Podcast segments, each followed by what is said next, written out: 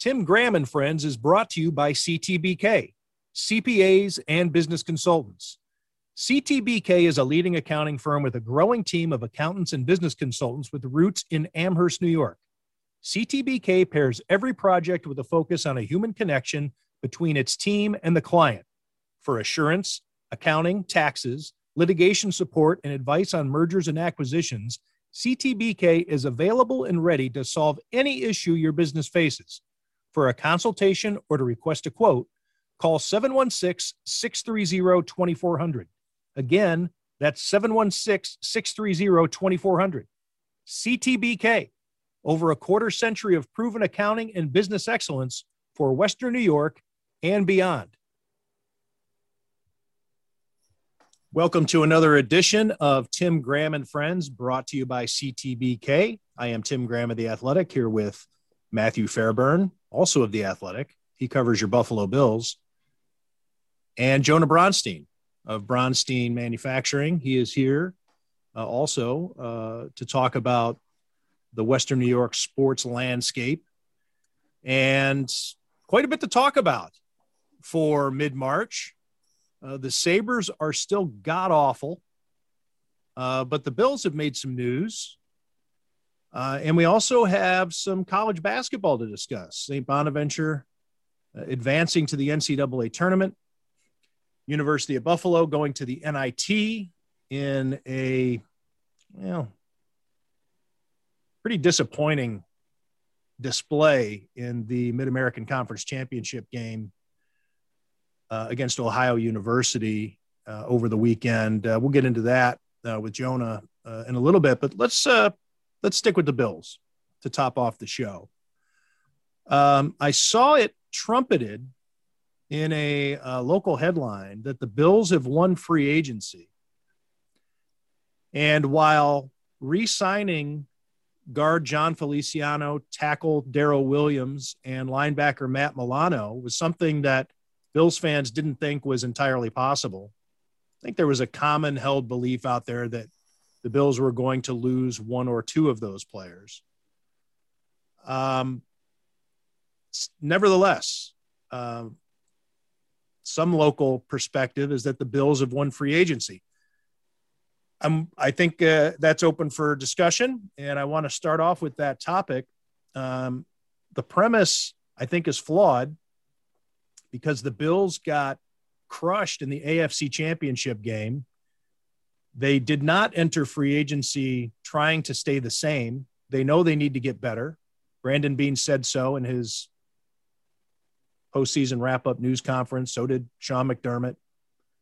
Uh, and to say that the Bills have gotten better, I think at best they've treaded water so far. Free agency is still a ways to go, but clearly to say they've won it already when to make these three moves that they've made so far, they needed to cut wide receiver John Brown, uh, defensive lineman Quinton Jefferson. And we now have heard that they're not going to be able to re sign uh, Pro Bowl kick returner Andre Roberts, who has found a new home. It doesn't seem as though the Bills have gotten better yet. Yet. I'm not I'm not, I don't want to downplay it, but planting flags after signing Jon Feliciano seems a bit, a bit uh, premature, fellas. Yeah, a little bit. I think the offensive line was a spot that seemed to be an area of relative concern entering the offseason because they, you know, both Sean McDermott and Brandon Beane spoke about the need to be better in the running game. And Brandon Beane said it wasn't the running backs, and there's only you know so many factors that go into the running game. So they're betting on continuity being the ingredient on the offensive line that'll help them you know get better there going forward. I think as much as like you said there was a, a belief that they wouldn't be able to bring back all three of those free agents. I think there was also a fair amount of discussion, debate over whether it was necessary to bring back all three of them. Bringing them all back is one thing, but like you said, does it make them better? Uh, at, at best, makes them right about where they were. Now they have the draft to to add some pieces to this roster, presumably at least a few of those guys will make a, an immediate impact if they hit on some of those picks. And I think they're also banking on later in free agency or a few days into free agency, getting some of these veteran, cheap veterans that everybody seems to think will be out there because the market's been flooded with cap casualties and the cap has shrunk and players might be looking to take one year deals and maybe they can plug some holes that way and they've brought the band back and they hope they can make another run. But you know simply you know declaring it a win after bringing back three guys that were already on a team that got handled pretty pretty convincingly in the AFC Championship game by a team that lost in the Super Bowl and that roster the Bills had in that season the Bills had, they had a lot of things go right because Brandon Beane also acknowledged at the end of the year 500 points probably isn't realistic again because of everything that went right health wise, schedule wise for them. So he kind of already hinted how fortunate they were to play as well as they did on offense or to score as many points, get the results they got. And now they've dedicated a good chunk of their resources to making sure that same group comes back and probably you know it's early so we'll see what the you know the market dictates and what all is out there for the bills to to pounce on here they have some room to make a few moves and if if they're right about you know some cheaper deals being available and they can hit on those then you know they'll, they'll have a chance to upgrade but uh, yeah i wonder that's that hasn't happened yet. So we'll see. You know, um, when free agency opens, it's sort of technically open now. Legal tampering started at noon, so you know we should get an idea in the next week or so uh, what value there is to be had in the second and third waves. I think it's kind of a dumb premise overall to evaluate who wins and loses in free agency, even though you see a lot of that because everybody's playing, everybody's starting from a different point on the track. It's kind of like grading the draft, and the teams that have the highest picks and the most picks tend to do better in the draft than the teams that have the fewest picks and the least picks. So I think you could spin it both ways. I think the Bills have done pretty well in the cap situation they were in, being able to sign Matt Milano and the key players that they wanted to bring back, renegotiate certain deals, extend Micah Hyde. It seems like they've done what they've wanted to do. They brought back the players they value and the players that they're letting go. Either they didn't value them as players or they didn't value their contracts. And I think that's a good position for the Bills to be in, in that they've drafted well enough and done well enough in previous free agency that they like their roster. And we've always talked about teams, or people talk about teams, the successful teams don't rely on free agency. They don't need to overspend in free agency for certain to plug holes or to bring in star power to sell tickets. I think it's nice that that's not in the discussion for the Bills anymore. So while I wouldn't really categorize it as a win or lose because it's not a game, I do think the Bills have done well in free agency. I like that they did bring back players on the offensive line that seem to they had an up and down year on the offensive line, but I think by the end of the year they found their best five and they were confident in the group they had. At least Josh Allen seemed to like the five guys that were blocking for him, and they seemed to be bringing that unit back. And continuity is always a good thing at that position one way I think the Bills lost in this game that's beyond their control was that they did, if the cap wasn't going to go down this year, they did have this window of adding to the roster before you have to pay your quarterback big money. And that's sort of closed now that the cap went down and they might be reaching, they might be extending Josh Allen's contract a little bit early. So there was some opportunity cost that beyond their control went away. And I think that they're in a position where I don't think they can make this roster too much better in free agency. They have to hope that the draft or internal development is how this team gets better. And we saw what Dak Prescott got paid. So Josh Allen is going to get a heavy duty contract. Now, we don't know what the salary cap is going to be, but it sounds like with the rumblings that we're hearing in regards to the NFL's upcoming renewed broadcast deals, that the numbers are going to be handsome enough that there's going to be a lot of room under a big cap at some point, and that's going to be necessary if you're going to want to pay Josh Allen market value, uh, to say the least.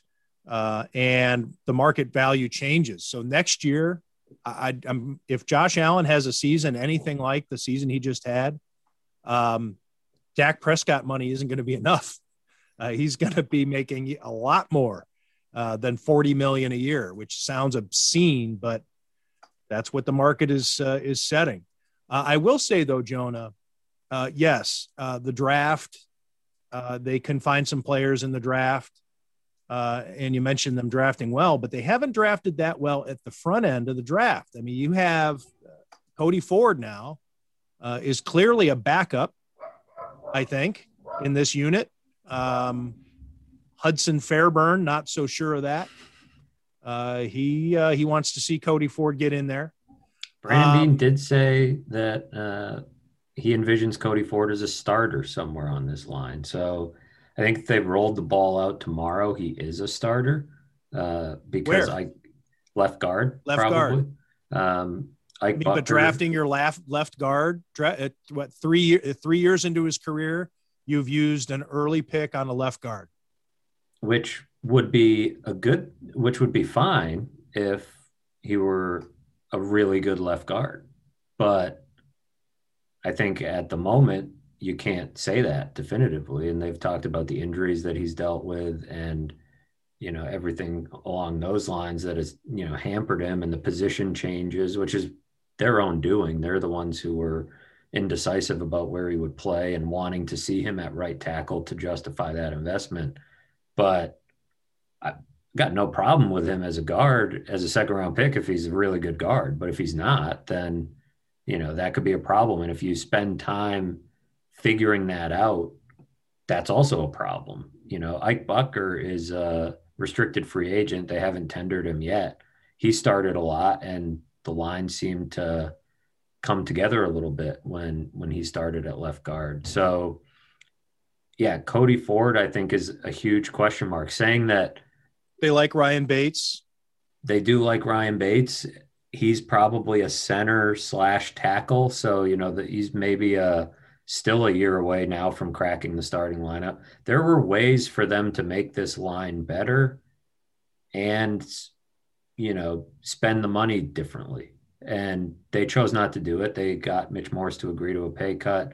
They got Feliciano back. I don't know what the cap hit is yet, um, but it's a healthy contract. He got paid pretty well, uh, not crazy money. But Daryl Williams, you know, pretty significant deal. These are deals they can get out of after a couple of years, but it's still limiting your options in the short term. And so there's people, you know, people are saying, well, you know, Cody Ford, Dion Dawkins, Mitch Morse, Jon Feliciano, and Daryl Williams didn't play one single snap together in 2020, which is accurate. But if Cody Ford isn't that good, then I'm not sure that that matters. So, you know, I think they could have upgraded on the interior of their offensive line. They still have time to do it.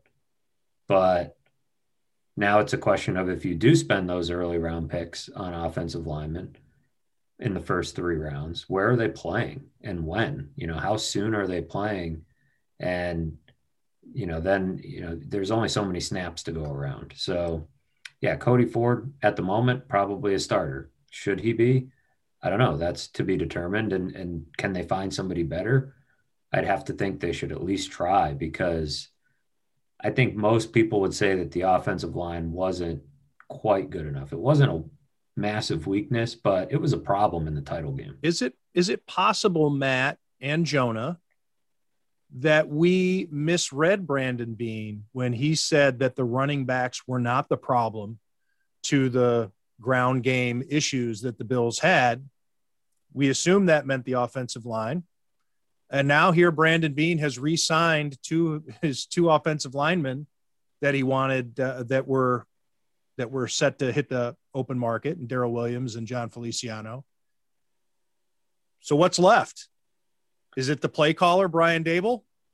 Yeah, I think there are variables, right? There are, and I sort of read it that way partially, you know, from the beginning was like this idea. I think a lot of the messaging during the season was, and even from Brian Daboll himself was, you know, if we were a running team, we would run the ball. Like, you know, they're so good at throwing the ball that perhaps part of the issue with running the ball is the lack of commitment to running the ball. Brian Daboll mentioned a lack of practice time on it because they knew they'd be a passing team. Uh, you know, the I, I think there's some of those variables, c- commitment issues uh, up front, maybe scheme issues potentially, but yeah, it clearly was not a direct shot at the offensive line, which we probably should have known because Brandon Beane's not necessarily the one to take a direct shot at an entire position group.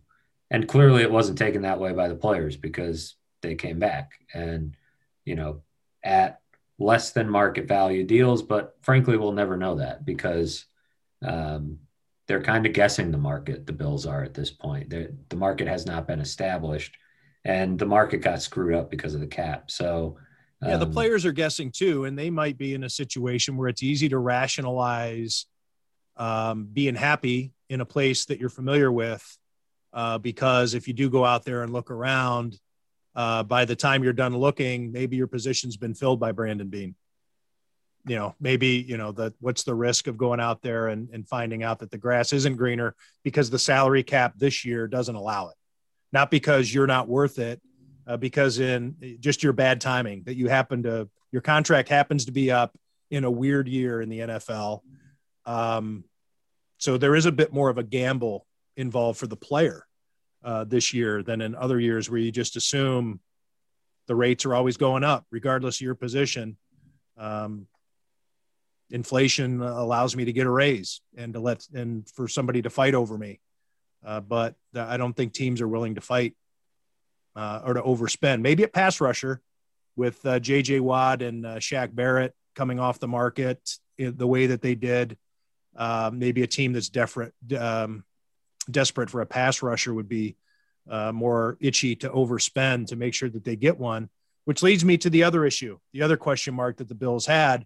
Does this mean with them running out of money to spend or salary cap space that the Bills pass rush is back to 2020? Is it uh, Jerry Hughes and AJ Epenesa? Uh, what uh, what are, what are we looking at now? I could see that being a position or a what do you want to call it? A skill that they target in the draft, and hope that maybe there's a player available in the first round that's a little bit more ready than AJ Epenesa was in that weird pandemic year to help as a rookie. But yeah, I think on the other side of that coin, you took AJ Epenesa in the second round last year to be a pass rusher. So I do think you need to at least give him the opportunity to prove his worth. And to a lesser extent, Ed Oliver, who has provided some pass rush at points in his career, but hasn't mm-hmm. been the dominant interior rusher that he was expected to be, an Aaron Donald type player. And I think you have to hope and put him in position to try to be that player this season. And if you're not able to add players to the roster, developing your recent draft picks and the players you already have becomes that much more important to getting better next season. How much do we think Star Lotulelei's mere presence, just the fact that he's back, um, what kind of chain reaction might that have on the defensive line? Um, and, and any kind of meaningful impact it could have on on the edge rushers doing their jobs. I wouldn't bank on it being a fix. I don't know that you can bank 100% on him in at all. I don't, you know, we nobody's heard from him, um, you know, publicly in, you know, over a year. Does he still want to play football? Um, we don't know that for sure. Um, is he going to be any good after a year off?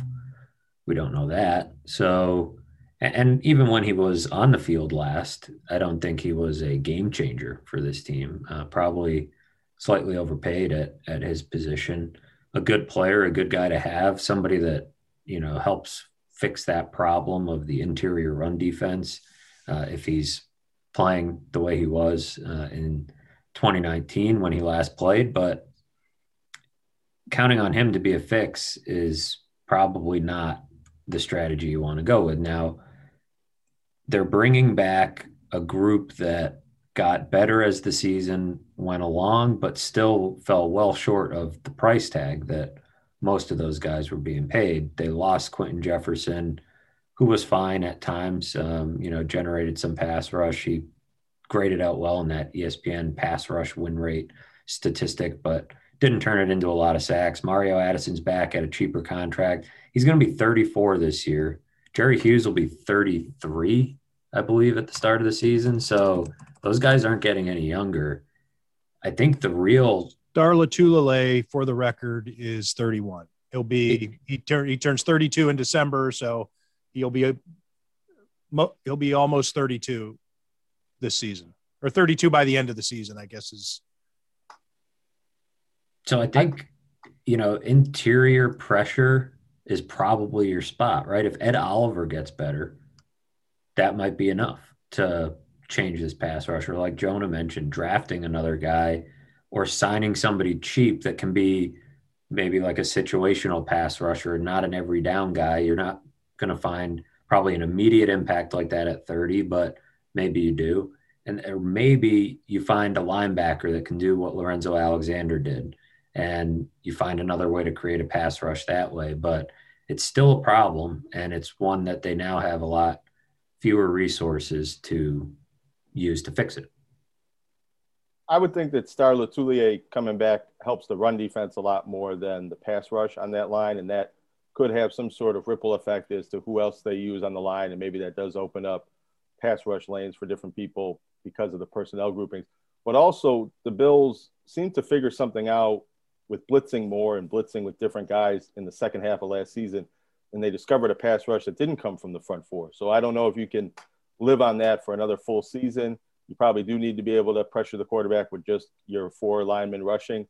But, uh, you know, not just Ed Oliver, Harris, Harrison Phillips is a guy that that's supposed to be in his skill set that maybe you can say he was coming off an injury last year and wasn't at full strength, but you still want to see him be better than he is and Ed Oliver be better than he is, even though they've both been contributors early on in their career.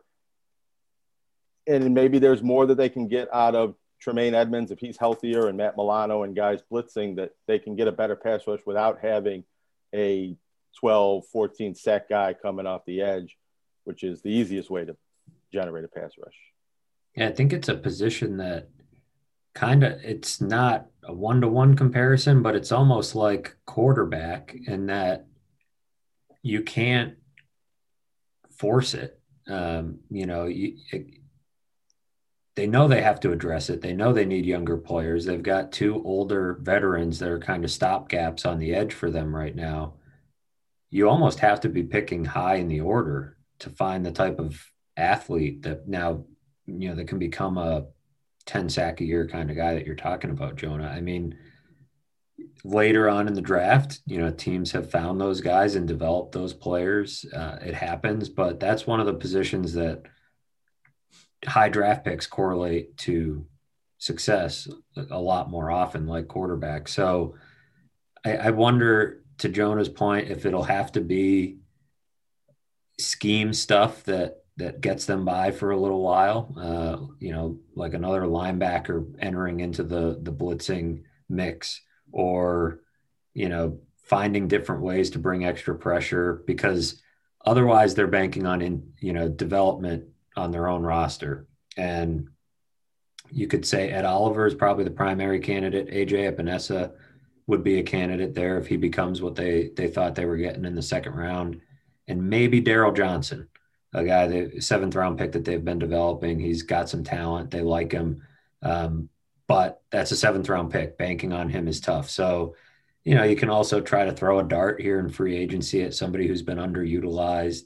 Uh, I think bringing back Matt Milano is, you know, and, and obviously locking up Micah Hyde is sort of the start of their defense defensive approach here this offseason, but feels like there's more work to be done considering what happened against the Chiefs. Yeah, what else is to be done? Or I, I know that uh, you and uh, Joe Buscaglia put together a a piece at the Athletic, uh, taking a look at uh, kind of a mock. You know, I don't want to cross up all the different uh, coverage that you guys have been doing. Um, there was a mock off season. Uh, there was a free agency synopsis. There was a mock straight. draft. there was uh, okay. So, what's the way too early forecast on March fifteenth of based based on what we've seen the Bills do in free agency so far and how much money they have left. What do the Bills do with their first round pick? So many variables at play, especially at 30. You don't know what's going to be available. Um, you don't know if somebody falls to you surprisingly. Um, I know this is early, but what what's the need? It's an it's a really interesting year for the draft because normally, you know, everything you said is true. Handicapping the 30th pick is impossible most years. It feels even more impossible this year because all these prospects, you know, some of them played half schedules, some of them did not play. Uh, there was no combine. Uh, you know, teams played screwy schedules. It was just a weird college football year, like everything else, which I think makes this draft even more variable in terms of I got a few weeks ago I did a roster projection and threw some draft picks in there and some people were worked up about there's no way they'll get all of these guys to which it's like okay maybe that's true but if we're you know going with no way this happens in the 2021 draft I'm not even entertaining those words because who the hell knows what'll happen in this draft some guy that somebody thinks is a first round pick, somebody else has him graded as a third round pick or a fourth round pick. It's it's all over the place because of lack of information. But I think the needs and the philosophy are easier to kind of zone in on, especially now that they brought these guys back. Before it was looking like offensive tackle and linebacker might be primary needs, but I don't know that you spend your first round pick on that after you you locked up your your starting right tackle and, and Matt Milano at linebacker. So I think cornerback, number two corner, is a pretty glaring need on the roster as we sit here right now. Dane Jackson, they want him to compete for a job, but they have not tendered Levi Wallace, uh, who's a restricted free agent. Uh, they, they'll probably try to bring him back if they can, but he's a guy that could, uh, you know, probably get a job somewhere given all the snaps that he's played the last few years. So that looks like a spot to me probably a spot they'll look for a veteran as well. You know, easy spot to find a cheap veteran. They've done that before.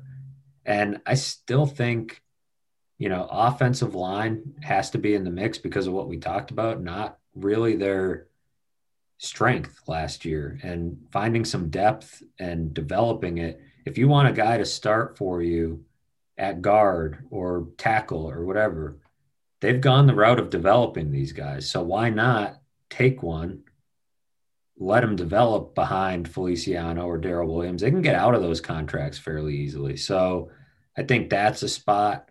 And edge rusher. I mean, if they can find one at 30, uh, that seems like a no brainer. There's quite a few edge rushers available. Look, I know people will bring up running back. It's it's the sexy pick. It's something uh, you know everybody wants a first round running back, but I don't know. I, I can't wrap my head around the idea. Maybe they do it. Maybe they look at, you know, like the Chiefs last year and say, we're a playmaker away. And they justify it as, you know, this playmaker that's available at 30 is going to put the offense over the top. But you spend third round picks on Devin Singletary and Zach Moss in consecutive years, and then spend a first round pick on a running back. I think that how do you split up the carries? You know, Brandon Beane has been slow to admit mistakes in the draft. In fact, I don't know that he's done it at all, um, given what we're seeing with the offensive line with Cody Ford. Not to say that he's definitively made any mistakes, but he hasn't, you know, he's let things develop and he's given guys time. Do we think he's going to essentially discard two third round picks to take a running back in the first round and give that guy the carries that a first round pick would warrant? I don't know, but I could see a playmaker. I could see a tight end or a receiver if they think, you know, the right receiver could come in and be a kick returner and, you know, be a guy that they can put the ball in his hands and he can be another playmaker. Um, I'm just not really, even with everything happening, I'm still not really on the running back trade in the first round. Jonah, I saw you shaking your head yeah, no. as soon as he uh, mentioned running back. Right. Well, and Matt explained it exactly as I would. I, I don't think there's any chance that they draft a first round running back after investing two third round picks in running backs that are still on the team. And I think they played well enough that you can't give up on them right away, especially if you're the GM that just drafted them. Also, you have a quarterback that runs a lot.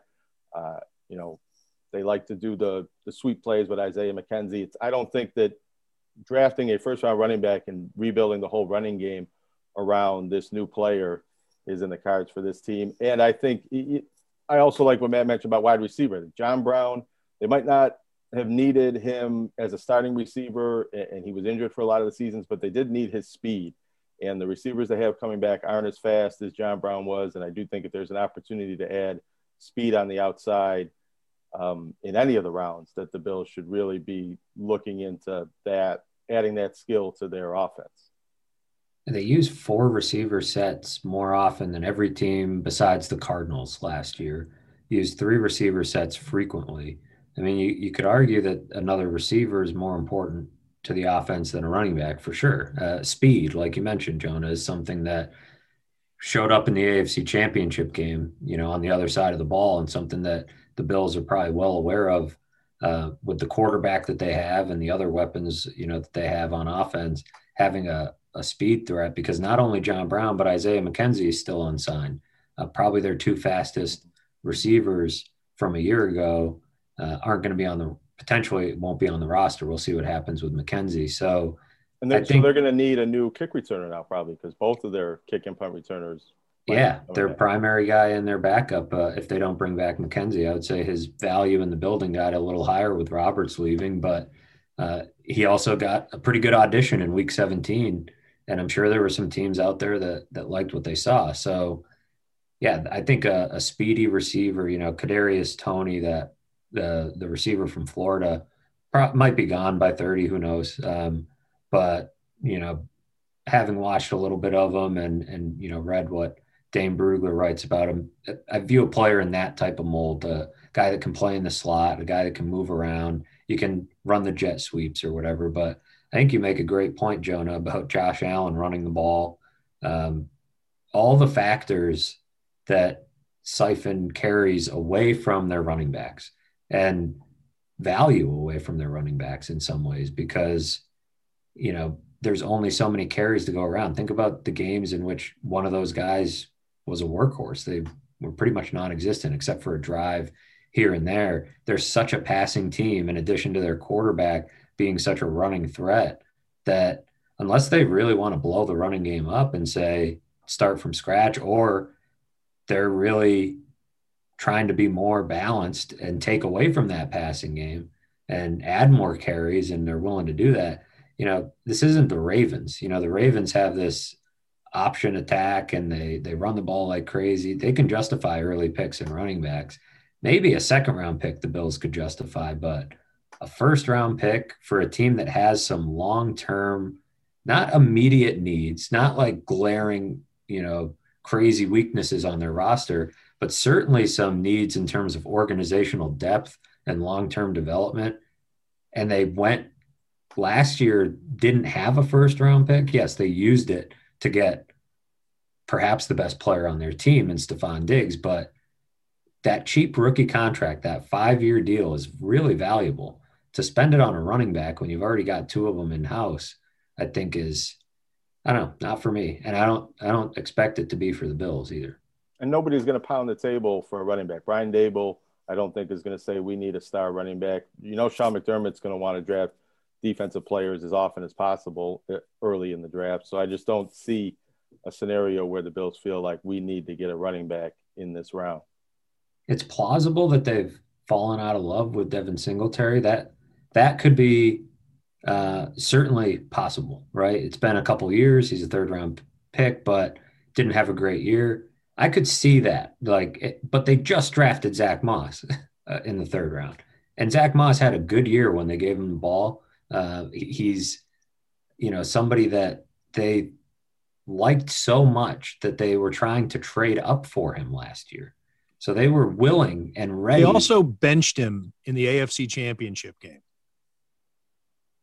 Sure, but the people that drafted. Or wait, or am I confusing him and Devin Singletary? Now I now I'm now I'm blending. No, no, no Moss he fumbled. it was Moss who dropped the pass, right? Not and uh, Moss was hurt for the AFC Championship. Right. Game. Yeah. Okay. Well, it was Sing- yeah, it was Singletary because they used T.J. Yeldon. Yeah. Oh. So that's why I say like I could my bust. You sorry. could sorry you, sorry Zach Moss. All right, friend of the show, back. and here you are saying he was benched while he was probably under the knife. Like There was a game where he got benched for fumbling. He did. Yeah, yeah, that was the San Francisco game. He fumbled right near the goal line. They gave him the ball back the next week. And I believe the next week was the Steelers game when he had the long drive that, that Tim wrote about uh, at the Athletic.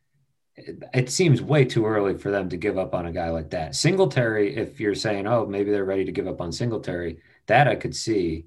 Uh, so maybe I guess take a running back in the second round or whatever and find a trade. have to go back one game to find Sean McDermott being so upset with Devin Singletary that he went with a guy who wasn't necessarily given a uniform on a weekly basis and is also a free agent. So yeah. you know, not a guy they were clamoring to bring back either. Um, take a running back by all means. Take one in the first round. I don't know seems seems a bit much. They were ready to. That's what Ralph Wilson would do. Led the NFL in uh, drafting running backs uh, for years and years and years. In fact, probably by at at his death, if you'd go back to even o, when OJ Simpson was on the team, Ralph loved to draft running backs. Just didn't care. Didn't care about the quarterback position too much. In fact, it wasn't until EJ Manuel that the Bills drafted a quarterback with their first pick of the of, the, of a draft. Jim Kelly was a first round pick, but they drafted Tony Hunter two spots ahead of him. So um, JP Losman, of course, was a first round pick, but wasn't the first their first pick in that draft. Um, anyways, Ralph's not making this pick, right? No, I don't think so. Ralph I, Krueger, he might have. I can't get it confirmed, but I want to take this opportunity, fellas, to let everybody know that Tim Graham and Friends is brought to you by Chiampou Travis Besaw Kershner. People might hear that CTBK and occasionally wonder what it is. It stands for Chiampou Travis Besaw Kershner. They're CPAs and business consultants, and uh, they're based in Amherst, New York. CTBK is a leading accounting firm with a growing team of accountants and business consultants with roots in Amherst and CTBK will pair every project with a focus on a human connection between its team and the client. For assurance, accounting, taxes, litigation support, and advice on mergers and acquisitions, CTBK is available and ready to solve any issue your business faces. For a consultation or to request a quote, call 716 630 2400. Again, 716 630 2400. CTBK over a quarter century of proven accounting and business excellence for Western New York and beyond. I want to switch now to the Buffalo Sabres. I really don't know if there's anything more to say that hasn't been said. They've lost a couple of more games. Uh, they have now lost 10 in a row. Um, these most recent losses are to be expected because they're playing against really good teams, uh, the Pittsburgh Penguins, uh, most notably here uh, or most recently, I should say. Uh, another game this evening against the Pittsburgh Penguins.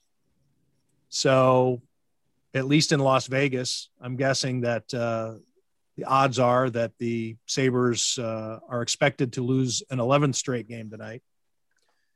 Ralph Krueger still has not been fired. At this stage, it doesn't look like he will be because how much more embarrassing for the Pegulas can it get? How much more embarrassing are 18 straight losses compared to 10 straight losses? Not a lot, I don't think. I think at some point it's, uh, I guess, diminishing returns. Um, when you've uh, once you've lost 10, how much more humiliating is it to lose three more or five more? Um, no help seems to be on the way. There have been players waived around the NHL that could have been picked up.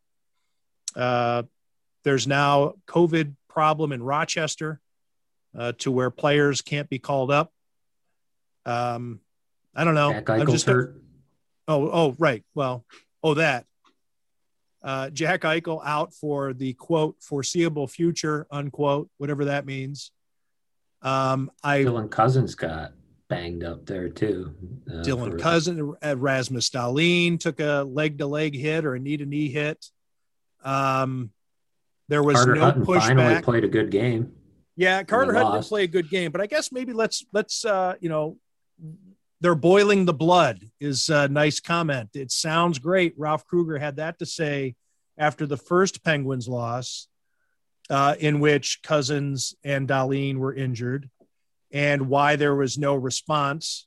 Uh, with with uh, flashbacks to Paul Gaustad uh, standing there while uh, Ryan Miller looked like the crumpled heap uh, of Beetle Bailey after Sarge got through with him ten years ago, or however long ago that was. and then there was no response. So Ralph Krueger saying they're boiling the blood. We're we're cooking up a response uh, to the Penguins in our next game. Well, they had the rematch, and nothing happened. Um, I don't know. I'll, I'll just open it up for you guys if you have any comments on the Sabres. Is there anything to discuss that really that gets you? What's on top of your minds? I mean, nothing. I don't try. I try to think about the Sabres as little as I can. I am covering the games Thursday and Saturday, but I'm spending a lot more time thinking about the New Jersey Devils and the Boston Bruins, and probably writing about the team that wins that game and not the Buffalo Sabres. On the other hand, uh, they do play the New Jersey Devils tomorrow night, which is a possibly winnable game. I, I mean, it seems it's a team they've beaten already this season. It seems like a team they play. Those games are toss ups. They, uh, they, it goes back and forth between yeah, those two. They play. They actually play Washington tonight, which is a tough game. They've lost them a few times, but they did have one win earlier in the season with Jack Eichel and when they were playing better. Uh, but I don't think that if you're oh, is waiting, it is it Washington tonight? I said Pittsburgh. Yeah, yeah, it's Washington tonight. But okay, I'm sorry, Washington tonight. But the point remains, not a easy game. Not a winnable. Yeah, still right. a game they're not supposed to win. Mm-hmm. But I don't think if you're a Sabres fan that's turned to maybe rooting for them to lose because, as you said, how many games can they lose in a row before the coach gets fired? I don't think he's going to get fired, at least in this winning streak. I think everybody involved in that decision is probably digging their heels in. They're not going to, you know, fall victim to the media and fan pressure. And I, I, I don't know what's going to happen going into next season, but they seem to be pretty resolute in – riding out this wave that they're on right now, no matter how bad it gets. I think that's true. I think there's really nothing that can be done to spark this team. Uh, you fire Ralph Krueger. I guess that in and of itself might wake the team up uh, for a little bit. Maybe they get excited to play for whoever they bring in, or they just, you know, promote one of the assistants. Hell, uh, go with Kyle Okposo uh, or Eric Staal. Make Eric Staal the player coach. Like, let's do throwback to the 50s and have a player coach. Uh, and maybe it wakes the guys up, or whoever the backup goalie is for the night. He can stand behind the bench and uh, and and help uh, with the lines and stuff. In his gear. In his full, absolutely, because he has to be ready in case uh, he's needed. Um, it would make for a nice photo, but I do, I think Suit that on top goalie pads on bottom. Right, like the episode of The Office when Michael Scott was wearing his halfway inflated sumo costume because he was doing the the fat man, uh, his fat man character. Uh, yeah, and put the suit on top of the goalie pads. And uh, I think that it's not going to matter. So the I, my belief, this is like reading tea leaves, uh, is that Krueger's done, but with quarantine rules and all the different things, uh, they're going to want to pick from the most available coaches. Um, we discussed it on a previous podcast that maybe it's better for them to not um, have as many options as possible. Maybe it's better if they are just limited to uh, the couple who are available right now. Uh, so that way they don't mess it up. Uh, but anyways, it just seems I think there are a lot of people that after each loss think, well, that's got to be the one that that cost Ralph Krueger his job. I don't. I think it's going to have to get something really embarrassing is going to have to happen. Um, like Ralph Krueger decides to play seven minutes of the third period without a goaltender, or he pulls a Norman Dale from Hoosiers and uh, goes with uh, four skaters and tells the ref, "My team's on the ice." Um, yeah, you have to be defiant in some way. Yeah, there's going to have to be some sort or of, or the players refuse to play. You know, somebody somebody quits in the middle of a game. We have a Vontae Davis uh, situation. Uh, I don't know. I, but I think players get really vocal and it starts to become because as it stands right now, they had a pretty turbulent few weeks in the early part of this losing streak where there was embarrassing moment after embarrassing moment, whether it was crisscrossed communication or, you know, all these different things with Ralph Krueger and Kevin Adams had to come out and talk. And my sense since then is that this has become a much quieter stretch of losing for them. Like after that, they were the center of attention. They were everybody was just watching every screw up and now they've kind of faded back into the background. Free agencies happening with the bills. Uh, you know people are talking about that. And if you fire ralph Krueger, you've got to have your new coach quarantined for two weeks unless you you know hire one of his assistants. And there's less than two months left in the season. So my i think like you tim i, I kind of think they're sitting there saying look look ralph just go out there for the next two months and like don't com- completely embarrass us. Don't do uh, beyond just the losing. Of course, that's embarrassing in and of itself. Like the 10 game, lo- he could lose every other game as long as he does it quietly and, you know, without any outward displays of complete uh, chaos. If it's just subtle, you know, ineptitude, I think that can, uh, that can f- fly until early May when the season ends and they can just get the whole thing over with at that point. And, well, and I don't want to. Well, I don't want to say that they are tanking or necessarily recommend tanking, but at this point in the season, with the record they have, and you know the injuries and the players they have, if you bring in say a Ted Nolan type, and he rallies the team, and they bring up a bunch of minor leaguers, and they play harder, and they win some extra games, and they get a higher draft choice or a lower draft choice because of that. Is that really what you want? And who are you doing that for? Just to satisfy you know the reporters on the conference calls that are saying you know we need to see something we need to see results.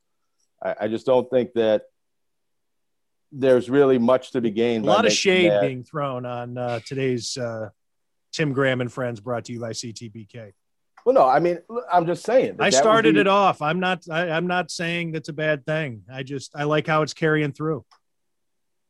Yeah that would be the reason why you would fire the coach at this point is because the fans and vocal segments of the media are insisting that you have to. And I just don't know if what's to be gained by doing that at this point in this type of season. I think what's to be gained is, you know, there's a good chunk of this roster, not a, well, the hope would be not a sizable chunk, but a decent amount of these guys could be back.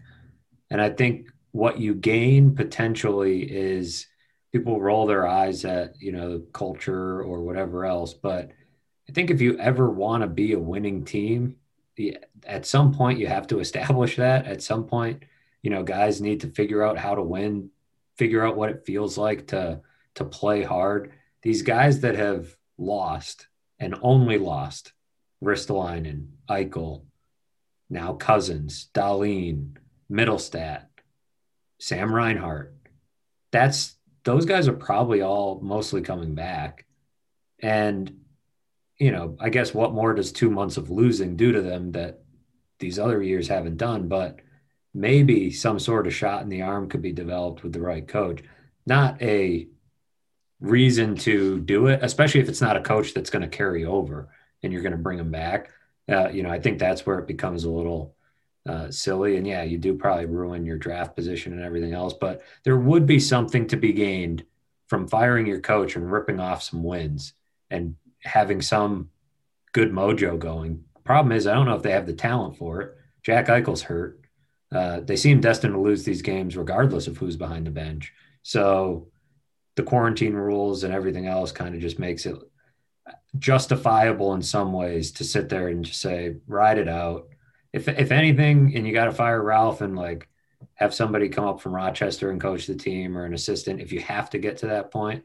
But hiring your permanent replacement at this point seems like it might be tough. But like I said, if you're picking between Claude Julien and, and Bruce Boudreau, you're probably your batting average or your chances of hitting there is probably just as good as if you wait until after the season, expand your pool and you know, hire some college coach or something. So, but with either of those two guys, you're just going for experience because they have been fired a lot.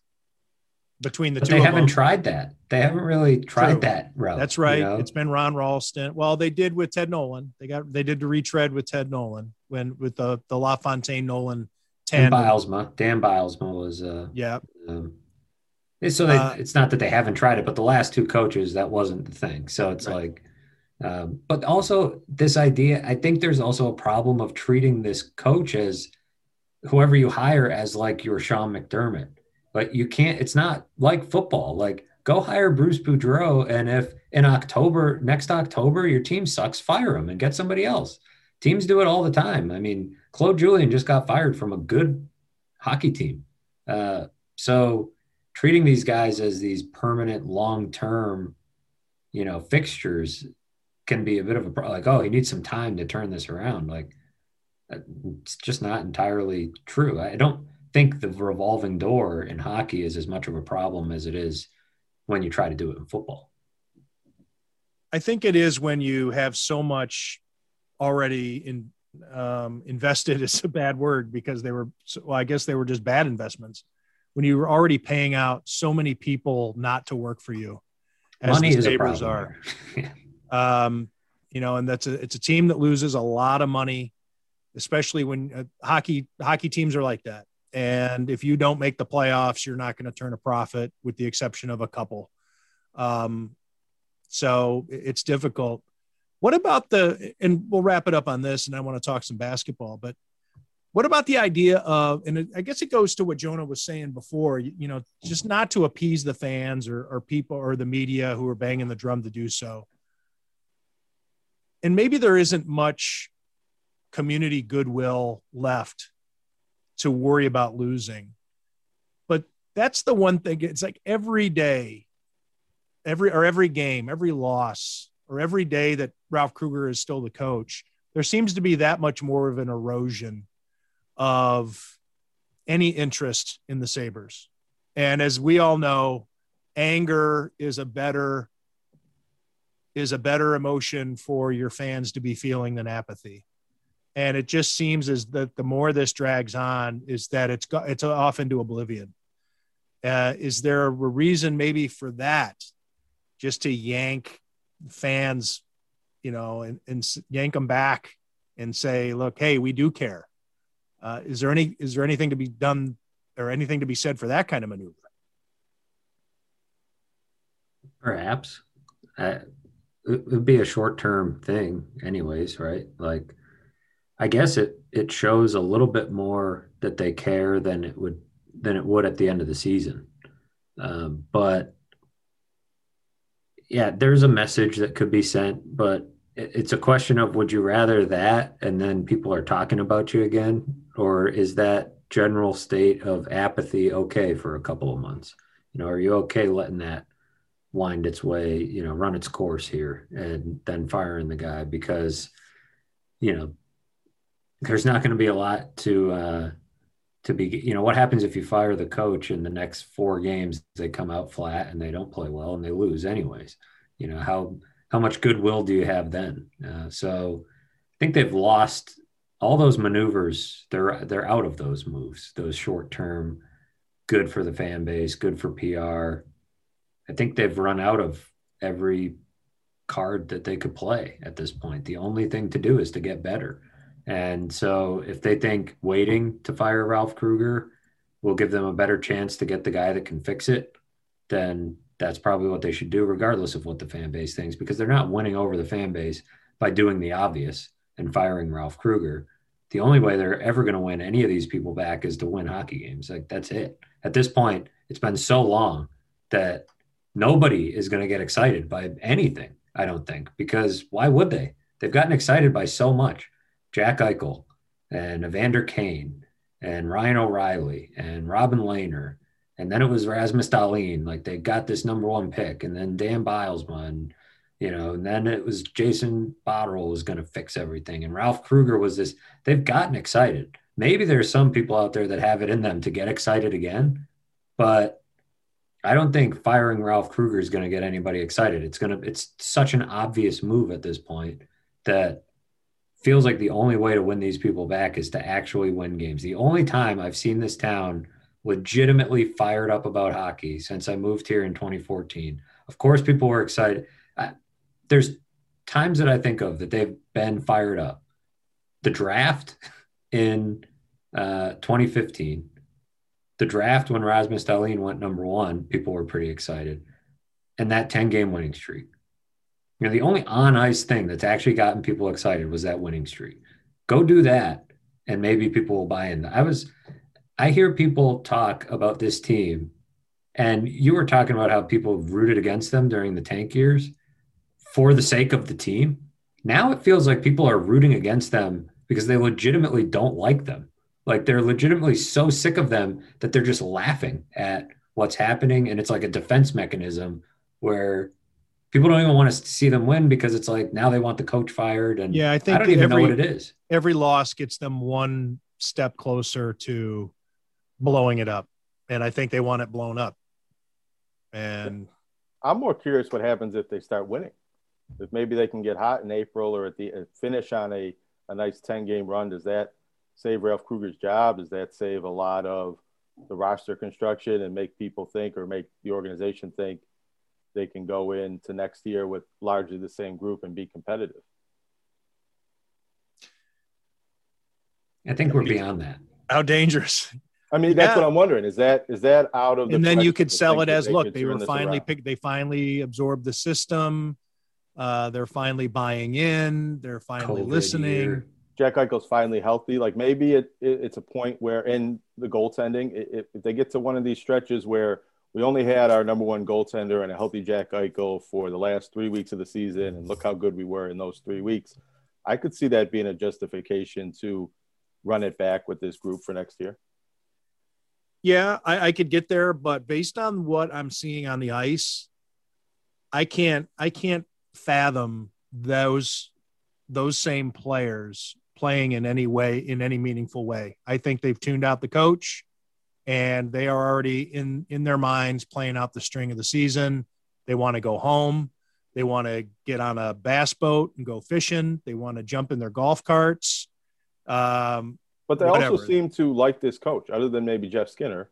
They seem to like not having the morning skates and the way he talks to the media without really calling them out individually. I think it's been sort of reported that Jack Eichel and the players like Ralph Krueger more than they've liked the previous. But then coaches. Ralph, or but then Jack Eichel uh, contradicted him publicly over yeah, the injury. There was that. There was that. But I, I don't necessarily think Jack Eichel's gotten coaches fired before. So you would think if Jack Eichel wants a new coach, there might be a new coach here. Well, we'll see what happens with Jack Eichel at the trade deadline too. But I mean, I know that that would be that would be the nuclear option. Um, I think it would be malpractice if I own the Buffalo Sabres to let this general manager with no help, with no lieutenants and no and a coach who is sort of his co-GM but is a a coach swimming in boiling water to make the decision to trade Jack Eichel right now. I mean, I think imagine. you have to hire a GM and a coach just to make the right evaluation on trading Jack Eichel and what he's worth. Do you imagine Gary Bettman stepping in and saying, "No, you're not allowed to do this trade"? Yeah. David Stern would, right? Like the commissioner of your David Stern has right stepping yeah. in saying, "No, this is no, this is collusion." Unless oh, you can't know, do it. You could also look at it like maybe the NHL wants Jack Eichel on a team that wins and is going to be playing on. Yeah, get get one of their star players out of this this uh, swamp that is uh, downtown Buffalo, or at least uh, the arena anyway. Uh, let's talk about college basketball before we wrap it up here. Um, obviously, uh, very interesting weekend of uh, Western New York uh, basketball. Uh, University of Buffalo gets to the Mid American Conference final. I don't know what the point spread was in that game. They had lost by one point to Ohio early in the season, and I think won by 20 maybe a week or two before that, uh, before facing Ohio University in the final. That's uh, correct. Uh, but Ohio University was tearing through the MAC. They were scoring a lot of points. Uh, and I think that they are just peaking at the perfect time. And UB really didn't have much answer. Uh, they seemed frustrated for a good chunk of the game. Very early on, of course, they, they dug a big hole and just couldn't get out of it. Um, Uh, and then, of course, uh, well, let's just stay with that one, and then we'll touch on the the other teams. Um, what are your th- your thoughts on UB ending its regular season and uh, not being able to advance for a third straight NCAA tournament? Well, oh, you mean not three? Well, I, I actually think UB had a, a very good year. They're playing in the NIT, which is a little bit of a surprise with the way the NIT was constructed and what. Yeah, that was going to be a follow up question. I, I well, think that, and I, but I also think winning, uh, what was it, seven in a row, seven in a row, or ten to twelve, however they got. I think it was more than seven to get to that final game was an excellent finish to the season. They were the hottest team in the league with Ohio going into that final game, and they played a terrible first half. They scored 21 points in the first half. They had about you know, they were behind on points per minute. They were less than a point per minute for most of the first half. It had been six years since they had had any half when they were that bad offensively, and they fell down by 20 points, and that's way too much to come back from. It was a poor performance. Uh, Jason Preston, the Ohio point guard, had a great game, and Buffalo's point guard Ronaldo Segu had one of his worst games of the season. I think that matchup and the 16-0 run that Ohio went on early in the game – decided the entire game, no matter what just about anybody else uh, on UB's roster or bench could do about it. But you take that half and that game out of it, they played great for most of the second half of the season after coming out of their COVID pause and getting healthy. They're still playing in the NIT, which isn't what everybody, you know, the NCAA tournament is the goal, but this is only the second time and the first time in 16 years that UB's been in the NIT with a reduced field. So I think it's a bit yeah, it's of a, a bit more of an honor this year, right? Yeah, and there were teams like Duke and other teams that apparently reportedly turned down invitations, but it's still I think when you balance both of that together, equal to being invited to play in the NIT in any other year. And when you are invited to play in the NIT, that means you're about a top 100 team, top third of Division One. It's kind of equivalent to the bowl games that UB football gets invited to. So I think that it was a very good season. It, it fell short of what this UB team did a couple years back, but aside from that, it's as almost as good as any other UB season that they had before this recent run when they were a top 25 team. So I, I think that you know I wouldn't be too disappointed if I was a Buffalo fan with how this season played out. Yeah, I thought that was a surprise, pleasantly surprising development if you are a UB Bulls fan to see them uh, invited to the NIT and to be able to continue their season because it's the NIT or nothing. Uh, those other minor tournaments don't exist this year, so um, so that's that's a, a fairly fairly pleasant yeah. consolation. It's, it's a different NIT. They're going down to play in Frisco, Texas, where normally first round NIT games are on campus, which is usually the cool thing about a local team making the NIT. Sometimes they get a home game out of it. And if you get to the finals, you get to go play in MSG, which is a cool thing. And that won't happen this year. But still, being able to put up an NIT banner. In some schools, they don't put up NIT banners. But I think Buffalo is the type of program, a Mid American Conference program, that would be proud to put that up with their other NIT and NCAA banners in the gym. And it shows a streak too, which I think, uh, you, just from banner purposes, if you were to put it up there as just an NIT and that's all you got, or if you got a bunch of NITs, uh, then a recruit might walk in there and say, "Well, this isn't for me." But you have these NCAA banners, and then an NIT. It shows consistency, uh, especially in a conference like the Mid American, uh, where you only get one bid, and you can you can show and like look at, you know, it doesn't stop. Like we keep going. Like we might we didn't win the conference this year, but we were that we were right there. Especially um, if they can win some game in the NIT and make a run and uh, maybe be semifinalists. I'm not so sure they will, but if they can, then that even adds to what they were able to accomplish this season.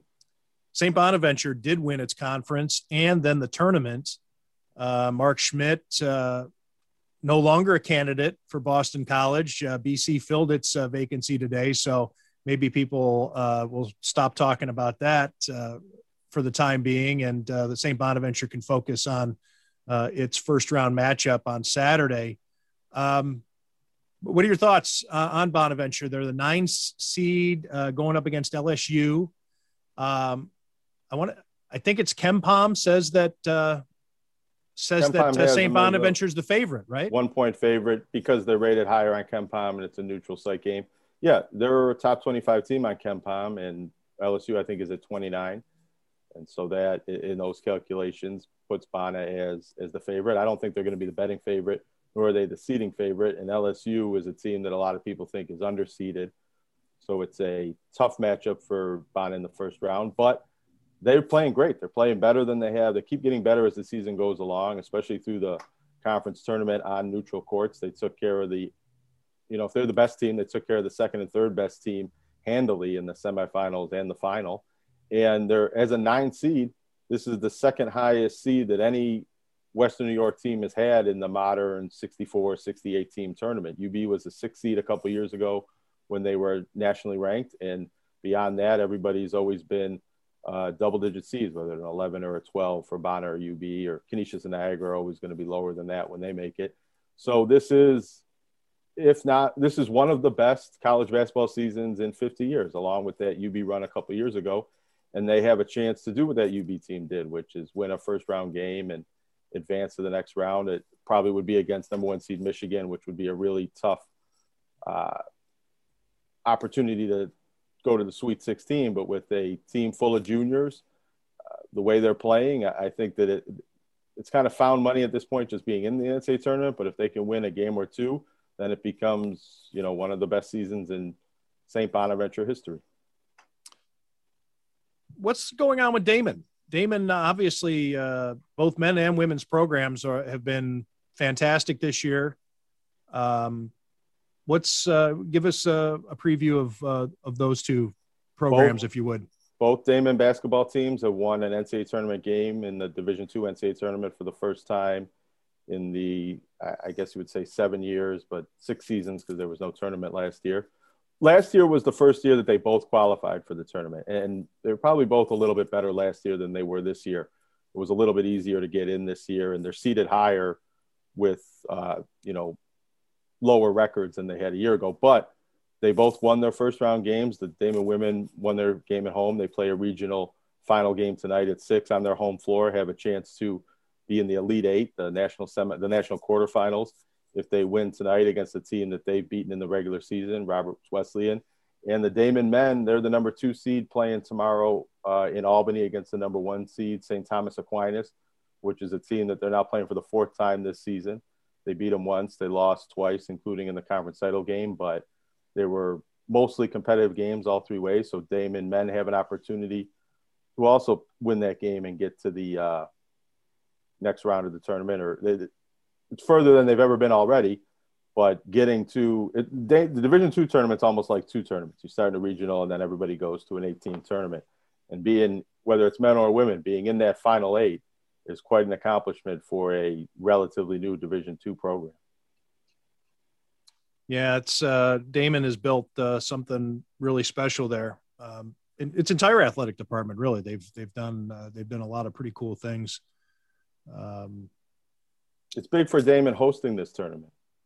The way sure, on the women's side, right? The, the exposure that they get and being, you know, if this goes well, they well in Division Two you host the regional when you're the number one seed in most years, but you know there'll be other opportunities in different ways that Daemen can host NCAA events and doing this during the pandemic with these conditions, if it goes well, we'll we'll give them the opportunity to maybe do it again. All right. That's a wrap. That's a spin around Western New York sports. Sorry, we don't have time to talk Bisons today, Matthew. I know that uh, you had some thoughts on Casey Candaele uh, as the manager and how much you used to love to watch him sprint the first base after a walk. Um, There's plenty you... of time for that. Plenty of time for baseball takes. We're almost there. Almost. Casey Candaele, ring of, do you remember him at all as a player? I don't. The name sounds vaguely familiar, but Montreal Expo, which also which dates him in and of itself. Montreal Expos were when did they stop being a thing? 2004. Yeah, so that was I was 12 years old. Well, we're um, talking Casey Candaele played in the 80s. That's when he was uh, he came in. I don't know how long he lasted. I have to go back and look, but point being, there's not many expos I do remember other than you know the Vlad Guerreros of the world. Um, but good times nonetheless. Broadcasters used to go nuts because look at this guy hustle. He'd walk and sprint to first base. And they would, the TV pro, whatever show he was on, they would show it. You know, usually a guy walks, they're showing who's coming up from on deck. Uh, they're taking a look at the bullpen. No, it was the camera just would follow him all the way because he was hustling. Casey Candaele was uh, Casey Candaele and Sean McDermott are going to get along great. He, you could say he was kind of like uh, like the Patriots here in the opening of free agency. They are hustling to get some deals done. As, well, if as, you're not going to have a good quarterback, you got to make up for it somewhere. As we've been recording this, the Patriots have spent uh, about 146 million uh, in total contracts with some big names: Jonnu Smith, Matt Judon, Jalen Mills. Among them are Jeff Howe at the Athletic reporting that they're also in the market for a receiver and making some various pushes that way. So, how about um, John Brown? A busy, busy day for for them. So Why would you bother? I mean, the Bills already won free agency.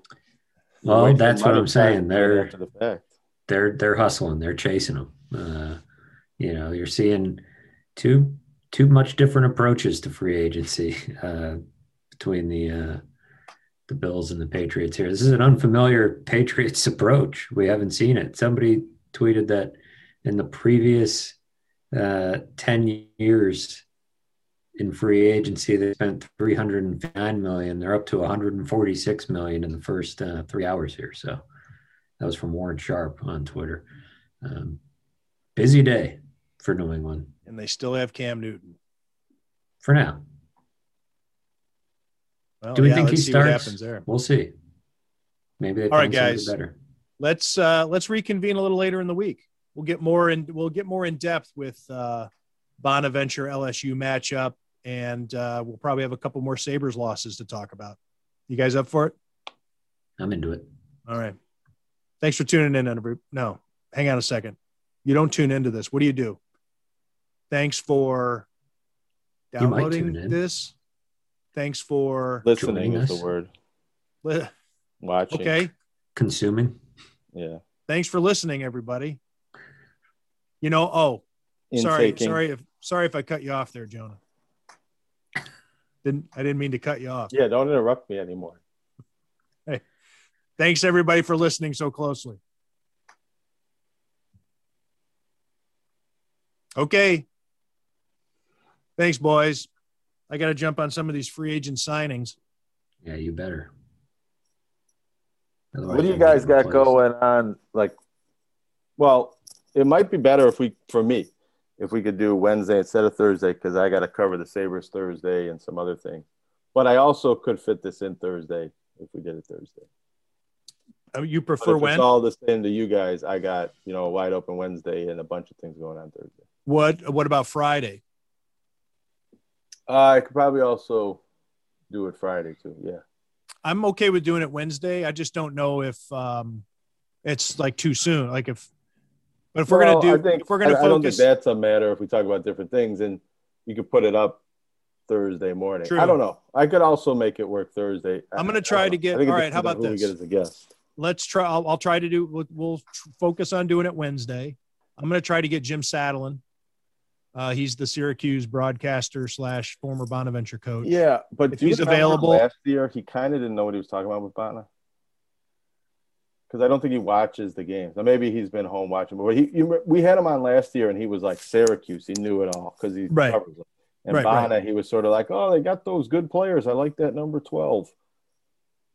That's what I remember a little okay. bit. So, I mean, maybe we could do him, but I, I do remember last year he seemed a little unprepared to talk about the Bonnies because about if we get somebody like Mike Vaccaro?